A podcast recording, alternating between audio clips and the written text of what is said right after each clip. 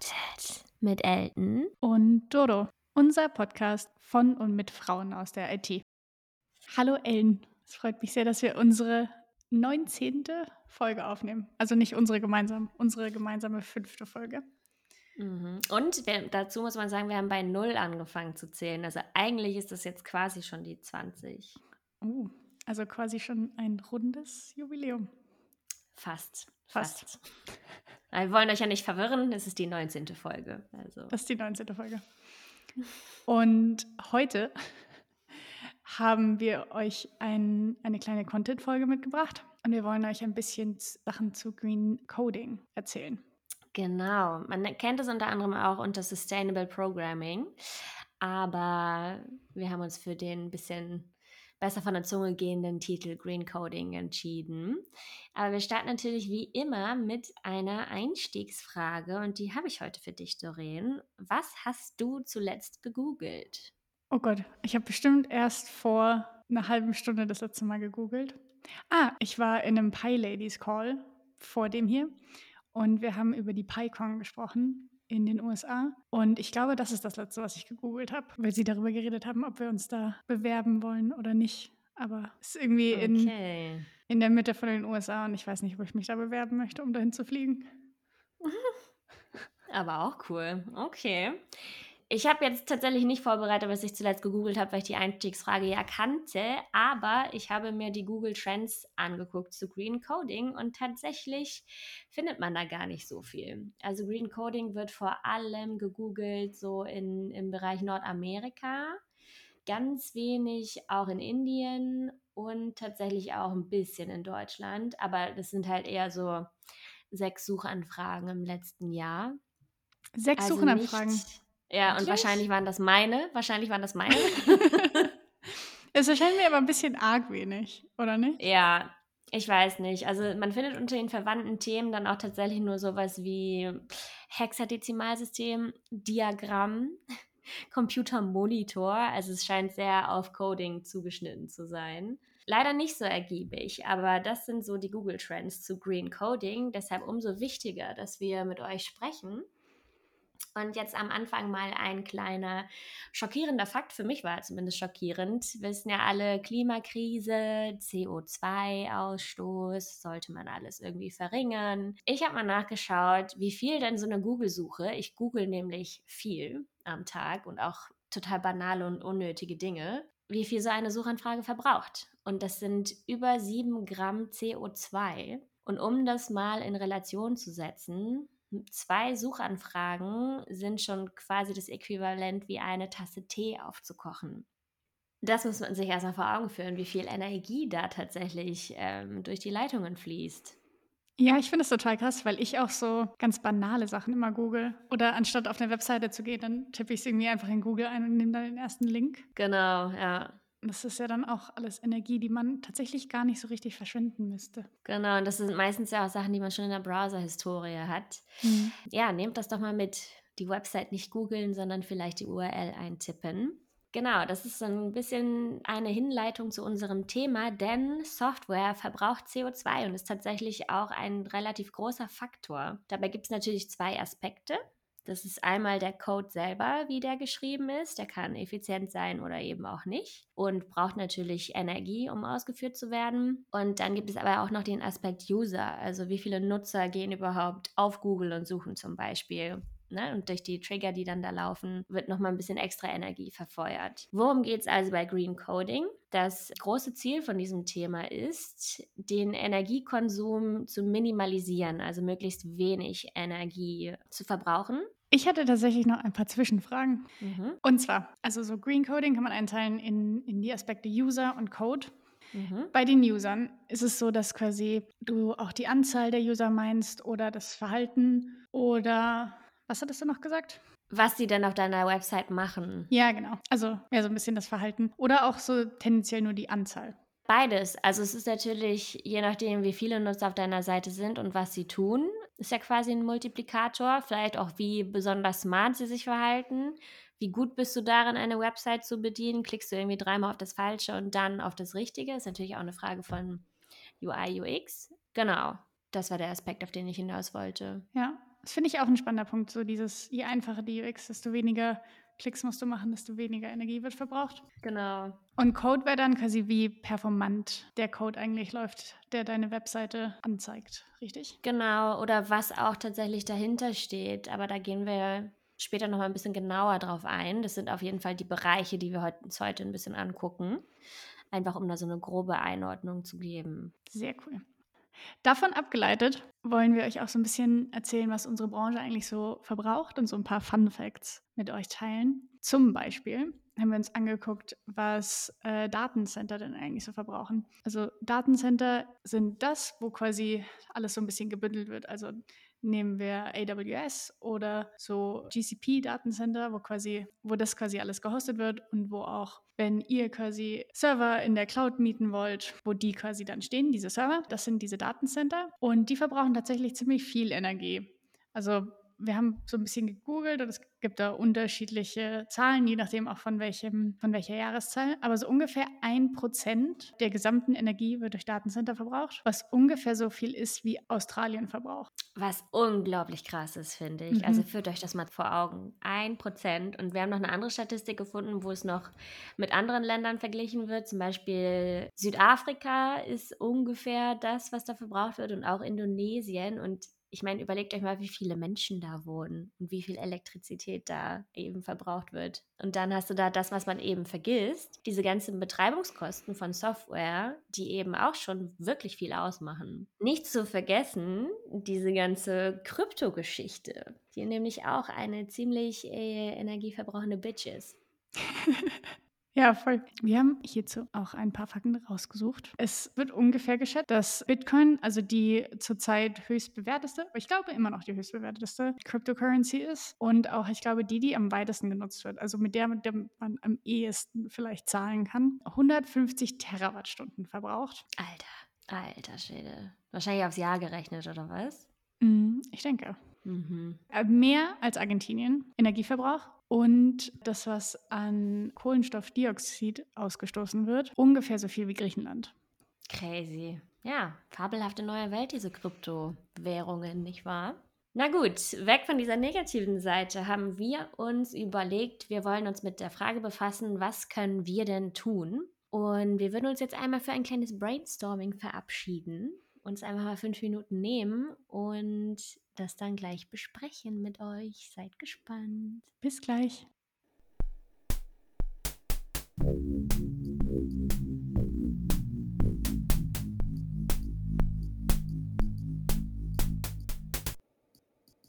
Zack. Zack. Okay. Also wir haben uns jetzt hier ein paar Zettelchen aufgeschrieben. Das Erste, was mir auffällt, ist, dass Ellen, glaube ich, doppelt so viele Zettel hat wie ich. Ja, die sind aber auch ein bisschen, die überschneiden sich ein bisschen. Wie wollen wir denn jetzt vorgehen?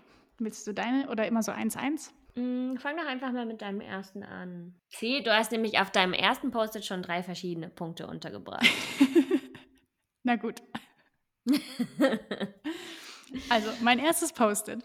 Da ich ja, also ich arbeite ganz viel mit GCP oder mein Startup hostet alles auf der Google Cloud Plattform und da kann man tatsächlich auswählen, in welchen Regionen man bestimmte Sachen hosten will. Also wenn ich jetzt einen neuen Service habe und den deployen möchte, kann ich quasi auswählen, in welcher Region oder in welchem Datencenter das Ganze laufen soll. Und da ist dann jetzt so ein kleines Icon daneben, was mir anzeigt, wie viel CO2 da verbraucht wird. Und dann kann ich quasi einzeln auswählen, wo so Low CO2 steht. Das ist ja geil. Mhm. Ich finde es auch ganz cool. Es sieht so ein bisschen nach Greenwashing aus und ich weiß dann immer nicht genau, wie viel das tatsächlich ist, aber vielleicht bringt das ja tatsächlich was, so wenn dann irgendwie in Finnland, wenn du die Server nicht so sehr kühlen musst, dass es dann ein bisschen besser ist. Also es gibt mir als User ein sehr gutes Gefühl, etwas Gutes zu tun beim Programmieren, auch wenn das wahrscheinlich nur so lala der Fall ist. Aber das finde ich auf jeden Fall ganz cool. Vielleicht für unsere Zuhörer, wenn ihr mit dem Begriff Hosting noch nicht so richtig was anfangen könnt oder GCP, der Code, der hinter Google, also euer Computer macht ja jetzt nicht die Google-Suche zum Beispiel, sondern das ist ein Request, der an Google geht und an Googles Infrastruktur, der dann bearbeitet wird und die Antwort kommt zu euch zurück. Das bedeutet, irgendwo muss ja so ein Computer laufen, der dann eure Anfrage ausführt. Und diese Kapazitäten, diese Rechenkapazitäten kann man eben hosten, also bereitstellen bei bestimmten Providern. Die 2 große, die ihr auf jeden Fall kennt, sind Amazon und Google. was auch tatsächlich schon ein interessanter Punkt ist, denn da ist dieser Begriff Sustainability, wird da eben auch sehr anders gelebt. Also wenn man sich Amazon anguckt, die sagen sich halt, okay, solange es unseren Nutzern egal ist, beziehungsweise nicht egal ist, aber sie uns nicht unter Druck setzen, ist uns das relativ gleich, ob wir jetzt CO2-neutral sind oder nicht. Wenn man dagegen mal Google vergleicht, die haben sich eben schon seit einer ganzen Weile diese Geschichte von Sustainability auf die Fahne geschrieben. Und da ist es eben schon mal sehr, sehr spannend, weil Google eben die erste große Firma war, die CO2-neutral geworden ist, in deren ersten Dekade, in der sie gegründet wurden. In der zweiten Dekade wiederum waren sie dann auch wieder die erste Company, die eben 100% erneuerbare Energien verwendet hat. Und für 2030 ist deren Ziel, dass sie auf 24/7 Carbon-Free Energy umsteigen und das Ziel erreichen. Und das sind eben schon echt, echt coole Ansätze von eben auch großen Playern. Genau, da einmal schon zum Hintergrund. Das bedeutet, die Entscheidung, wo man hostet, sollte man eigentlich nicht nur aus dem Aspekt der Usability oder der Services treffen, sondern eben auch im Hinblick auf, was für Werte vertritt denn eigentlich mein Provider an dieser Stelle. Finde ich voll den wichtigen Punkt. Danke fürs Einsteigen da. Sehr gerne. Möchtest du jetzt eins von deinen Post-its teilen? Das war quasi eins von meinen Post-its. Wo hoste ich? Deswegen meine Post-its sind einfach nur sehr viel kleiner als deine. Na gut. Genau, aber vielleicht einen Punkt, der an deinen auch noch angrenzt. Du hattest ja gerade schon gesagt, je nachdem, wo die Daten liegen, verbraucht es auch mehr oder weniger CO2, also zum Beispiel Belgien oder London. Ich habe mir auch die Frage gestellt, wo liegen denn meine Daten? Das hat nicht nur datenschutzrechtliche Gründe, ne, ob sie jetzt in Amerika sind oder in Europa, sondern eben auch, das könnt ihr euch vorstellen, wie ein Postbote, der einen Brief tragen muss. Für jedes Datenpaket, das eben einen Weg zurücklegt, muss Energie verwendet werden. Und je weiter dieser Weg ist, desto mehr Energie wird auch verbraucht. Das heißt, je näher die Daten oder meine Server an den Nutzern sind, die tatsächlich die Website nutzen, desto energieeffizienter. Also eben einfach kürzere Wege oder eben auch mehrere Datencenter. Wenn ich jetzt sowohl Holland als auch Ägypten bedienen will, dann versuche ich eben an beiden Standorten Datencenter bereitzustellen, um diese Wege kurz zu halten. Genau, das knüpft so ein bisschen an deinen Punkt an. Voll wichtig. Dann vielleicht auch noch so ein bisschen zum Hosting. Wenn man quasi auch so Sachen in der Cloud macht und quasi so Serverless-Architekturen verwendet, also wenn man sagt, ich verwende nur Server on Demand, also nicht, ich habe jetzt quasi die ganze Zeit da was stehen und das muss die ganze Zeit da sein, sondern vielleicht, wenn das eine kleinere Webseite ist oder so, dann hat die nicht die ganze Zeit Aufrufe. Das heißt, es könnte auch sein, dass ich nicht zu jeder Zeit das available haben muss. Und dann könntest du auch sagen, okay, ich nutze irgendwas, was auch komplett runterfährt, also was nicht die ganze Zeit irgendwo läuft, sondern was auch irgendwann mal aus ist sozusagen, also wie sein PC manchmal auszumachen, wenn niemand benutzen will. Genau, voll wichtiger Punkt und auch eine mega gute Technologie. Das kann man eben auch zum Beispiel über Time-Trigger steuern, dass du sagst, okay, meine Peak-Time ist irgendwie die Mittagspause, weil alle Leute dann Essen bestellen.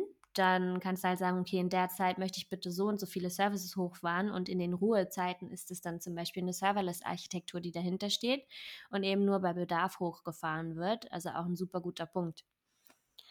Sehr guter Vergleich auch mit dem privaten PC, den macht man ja eigentlich auch aus. Eigentlich. Ich mache den tatsächlich immer aus. Ich fahre den immer runter. Es ist ja auch immer so ein bisschen ein Moment of Shame, wenn ich morgens im Laptop anmache und dann dieses Bah kommt. Naja, da fühle ich mich auf jeden Fall immer ein bisschen komisch. Wir hatten ja schon darüber gesprochen, dass man sich überlegen sollte, welchen Provider man nutzt. Und genauso kannst du dir auch überlegen, welche Website nutze ich denn. Weil die können auch zum einen andere Werte haben, aber auch unterschiedlich viel Energie verbrauchen. Wenn ihr mal testen wollt, wie viel Energie die Websites verbrauchen, die ihr so nutzt. Es gibt wiederum eine Website. Was passiert eigentlich, wenn man in der Website deren eigene Website einträgt? Das können wir gleich noch machen. Das finde ich auch spannend. Ja, und zwar heißt die Website websitecarbon.com Das teilen wir euch auch nochmal auf Instagram und in den Shownotes. Ich gebe jetzt mal die Website da ein und lasse es mal kalkulieren. Okay, diese Webpage ist sauberer als 97% der Webpages, die bisher getestet wurden. Und jedes Mal, wenn jemand diese Website besucht, verbraucht diese Website 0,02 Gramm CO2. Und dann kommt ja auch noch raus, ob der Energieprovider Sustainable Energie verwendet und so. Also schon eine ziemlich coole Seite. Also einmal, ne, wie viel verbraucht diese Website? Und der andere Punkt mit den Werten ist eben, wenn man jetzt zum Beispiel Google und Ecosia vergleicht. Google ist einfach eine Suchmaschine, ja, die versuchen auch eben das Hosting über gute Energie zu verwenden. Wenn man Google aufruft, verbraucht es zum Beispiel doppelt so viel CO2 im Vergleich zu der Website-Carbon-Seite. Und Ecosia dagegen sagt halt, für jede Suchanfrage, ich meine, die müssen natürlich auch irgendwie werben, weil sie irgendwie gegen Google ankommen müssen. Und Ecosia ist eben auch eine Suchmaschine, die aber sagt, ich weiß gar nicht, was sie versprechen, ein Baum pro Suchanfrage wahrscheinlich nicht, aber sie bauen eben Pflanzenbäume. Ja, ich glaube, man kann auch so, wenn man die nutzt, würde man das auch sehen, wie viele Suchanfragen dann tatsächlich einen Baum generieren. Genau, Ecosia ist sauberer als 81% und verbraucht 0,19 Gramm CO2 jedes Mal, wenn man es aufruft. Und hier war gerade auch eine sehr spannende Statistik, dass die IT 7% der Gesamtenergie auf der Welt verbraucht. Wir hatten uns eben ja die Datencenter angeguckt, das ist natürlich nur ein Subteil davon. 7%, das muss man sich einfach auf die Zunge zergehen lassen. Krass. Mhm. Genau, aber vielleicht guckt ihr euch das mal an, vielleicht gibt es auch sicherlich andere Tools, um noch festzustellen, wie performant eure Seite oder euer Code ist. Alles Dinge, die sicherlich Einfluss haben. Den Punkt mit Ecosia hatte ich tatsächlich auch. Und dann vielleicht noch so ein bisschen dazu passend, habe ich auch aufgeschrieben, dass es auch davon abhängt, welche Programmiersprache man eigentlich verwendet. Also es gibt quasi, sagen wir, schwerere Programmiersprachen und leichtere Programmiersprachen und auch performantere Programmiersprachen. Sowas wie Go zum Beispiel ist, glaube ich, eine der performanteren. Python ist, glaube ich, nur so lala performant, weil es besser wird in dem neuen Release, habe ich gehört. Genau, und dann kann man ja quasi auch, wenn einem das wichtig ist, mehr auf Programmiersprachen gehen, die ein bisschen leichter und schneller sind. Ja, den Punkt hatte ich tatsächlich auch.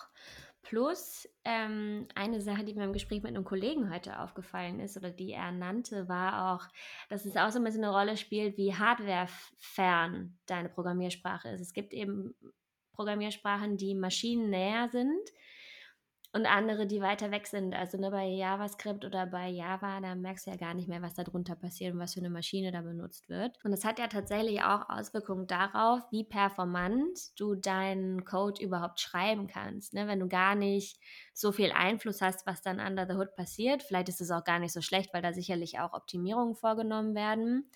Aber du kannst eben auch nicht dahinter greifen und die Hardware oder entsprechend der Hardware bestimmte Aktionen anders machen, weil es einfach weiter weg ist, abstrahierter. Mhm. Ja, und dann vielleicht, weiß ich nicht, dazu passend, man kann, also es gibt in Python gibt es auf jeden Fall auch ein paar Tools, wo ihr euren Code so ein bisschen profilen könnt. Das heißt, so ein bisschen gucken könnt, was wie lang dauert und ob man noch irgendwas optimieren kann. Das finde ich auch immer ganz cool, wenn man irgendwie Zeit hat oder für so einen Hackathon-Day oder wir hatten jetzt letztens so einen QA-Day in der Arbeit, dass man sich das mal anguckt, wo man da Optimierungspotenzial hat. Ja, definitiv. Da gibt es ein paar coole Tools. Und meistens findet man dann, weiß nicht, wenn deine Requests zum Beispiel ja über 3 Sekunden sind, dann ist das für eine Website schon mal sehr schlecht. Und da helfen diese Profiling-Geschichten, um halt rauszufinden, okay, wo liegt es denn jetzt? Ne? Ist es zum Beispiel meine Datenbankabfrage, die mich hier killt? Oder wo kommt es her? Und dann kann man eben noch tiefer reingehen und bei der Datenbankabfrage wiederum gucken, okay, welche Teile dauern hier jetzt wie lange? Und eine Sache, die mir bezüglich Datenbanken eingefallen ist, ist zum Beispiel, dass man eben Indizes verwendet, dass man für bestimmte Abfragen, wenn man jetzt beispielsweise sagt, ich habe eine Datenbank, da stehen Personen und Familienangehörige drin, dass man dann die Datenbankanfrage zum Beispiel dahingehend performant macht, dass man sagt, okay, ich frage jetzt hier häufig nach Vorname und Kinderanzahl. dass man daraus eben einen Indiz erstellt, der diese Abfragekombination eben performanter macht. Was es dann meistens tut, ist eben einen Index zu erstellen, in dem man dann schlauer nachschauen kann. Also da wird dann eben aus dieser Datenbanktabelle irgendwas Smarteres gemacht, was mich auch so ein bisschen zum nächsten Punkt bringt, nämlich zu Datenstrukturen an sich. Das ist auch eine relativ wichtige Entscheidung, wie man denn die Daten der Anwendung strukturieren will, um da eben möglichst effizient drauf zu arbeiten. Ne, wir alle kennen irgendwie früher diesen Car-Tree, wo man dann bestimmte Datenstrukturen in einer Baumstruktur statt in der Liste zum Beispiel darstellt, um da schneller durchnavigieren zu können. Auch eine wichtige Entscheidung, die man dann trifft, die dann eben auch die Laufzeit und die Effizienz des Codes beeinflusst. Voll cool, voll wichtig. Ich habe noch das, also so ein bisschen Daten und Datenbanken. Ich finde gerade irgendwie so in unserem Job und auch in unserer Industrie ist es häufig so, dass alle sagen, oh ja, wir speichern alle Daten, die möglich sind. Vielleicht können wir sie irgendwann verwenden. Ja. Aber viel verwendet man dann auch gar nicht. Und ich finde dieses messy Anhäufen von Daten, das ist was auch total viel Legacy-Code erzeugt, total viele Datenbanken, die dann irgendwie keiner weiß, was so drin ist, wofür man die eigentlich braucht. Und dann liegen quasi Tonnen und Tonnen von Daten darum, die niemand braucht, aber die man trotzdem irgendwie hat, wo man dann irgendwie Events übers Internet schickt. Und dieses Ganze, also es ist ja nicht nur das Speichern, sondern auch dieses Speichern, Versenden von Events, so ein bisschen zu sagen, oh ja, hier hat jemand draufgeklickt. Diese ganzen Sachen, dass man da so ein bisschen vielleicht auch anders mal mit herangeht, anders mit umgeht. Ja, voll wichtiger Punkt, den habe ich auch. Und zwar auch nicht nur beim Speichern, sondern auch beim Abrufen. Man muss halt bei einem Datensatz nicht immer alles mitschicken, was man irgendwie an Daten hat, sondern man kann ja auch gucken, okay, ich brauche in dem Moment nur XYZ an Attributen und auch nur das gebe ich zurück, weil das sind alles Pakete, die versendet werden müssen. Und je weniger, desto besser. Oder eben so viel wie nötig, so wenig wie möglich ist da, glaube ich, ein guter Grundsatz, den man verfolgen könnte. Ja, finde ich voll den wichtigen Punkt. Dann vielleicht nochmal auf so einer ganz anderen Schiene. Wenn man möchte und viel Zeit hat, kann man sich auch für Open-Source-Projekte engagieren. Also es gibt ja auch einen Haufen so Open-Source-Projekte, die so ein bisschen was Gutes für die Society tun wollen, aber auch für die Umwelt. Also dass man sich Umweltprojekte sucht, die Programmierunterstützung brauchen und dann da einfach mithilft. Also es können Organisationen sein, es können Open-Source-Projekte sein. Vielleicht, wenn ihr Lust habt, schaut da auf jeden Fall, googelt mal ein bisschen. Vielleicht findet sich da was Cooles. Wäre auch spannend, mal rauszufinden, was für Open-Source-Dinge sich überhaupt mit Green Coding beschäftigen. Können wir mal gucken, ob wir da was für euch finden. Das würde mich mal interessieren. Genau, wir waren ja gerade schon so ein bisschen bei Source Code. Und da kann man ja auch mehr oder weniger smarte Algorithmen verwenden für das, was man da benutzt. Aber auch nicht nur der Algorithmus, sondern auch andere Coding-Patterns oder auch Anti-Patterns gibt es ja, die man eben verfolgen oder vermeiden kann. Und ich dachte mir, dass ja auch der Bereich Memory und Memory Consumption wichtig ist für den Energieverbrauch. Und auch da kann man ja gucken, was man verwenden kann. Da könnte man zum Beispiel das Pattern von einem Singleton einsetzen, dass man halt bei einem, okay, es ist jetzt ein bisschen Coding-spezifisch, aber bei einer Klasse, deren Status sich eigentlich nicht ändert, muss man ja nicht mehrere Instanzen davon erstellen, sondern man kann auch sagen, okay, ich habe hier einen Singleton, das wird einmal erstellt und dann bleibt es da. Und dann hast du halt statt 10 lebenden Äpfeln nur einen Apfel. Und das macht die Memory dann auch schon ein bisschen geringer. Voll schön erklärt. Ich hoffe. Mit den Äpfeln. Passt halt mehr in den Rucksack dann. Oder eben weniger. Braucht eine kleinere Tasche. Genau. Ja, viele Worte verwendet. Algorithmen, Laufzeit und Coding, Pattern, Singleton, Memory, Verbrauch, klein halten. Das steckte gerade alles in dieser kleinen Erklärung drin. Voll die buzzword-haltige Folge. Ja. Also mit Green Coding und Krypto und... Ja, ich bin stolz auf uns, wie viel uns eingefallen ist. Ich habe auch noch ein paar Zettel. Hast du noch was? Schön.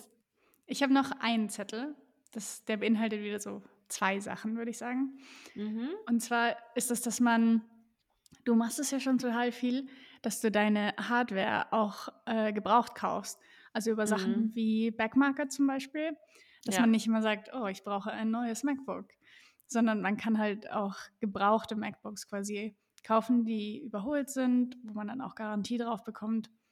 Ja, und auch in richtig guter Qualität. Also erstmal spart es was im eigenen Geldbeutel und es sind auch einfach noch sehr gute Geräte. Vielleicht auch nicht irgendwie jedes halbe Jahr auf das neueste Gerät aufspringen. Meistens ist das halt gar nicht nötig. Beziehungsweise, wenn man das dann doch macht, kann man sein altes Gerät ja zum Beispiel auch spenden an finanziell schwächere Familien zum Beispiel. Ja, voll der gute Punkt. Und dann so ein bisschen aus Programmiererinnen-Sicht finde ich, dass auch oft nicht mehr so für alte Systeme gebaut wird. Also ich finde zum Beispiel, Betriebssysteme werden ja relativ oft geupdatet mittlerweile und es gibt dann relativ oft auch so, dass man dann, oh, jetzt unterstützen wir das nicht mehr und das nicht mehr, weil es zu alt ist so ein bisschen. Dabei sind das dann Sachen, die irgendwie vor 2 Jahren rauskamen.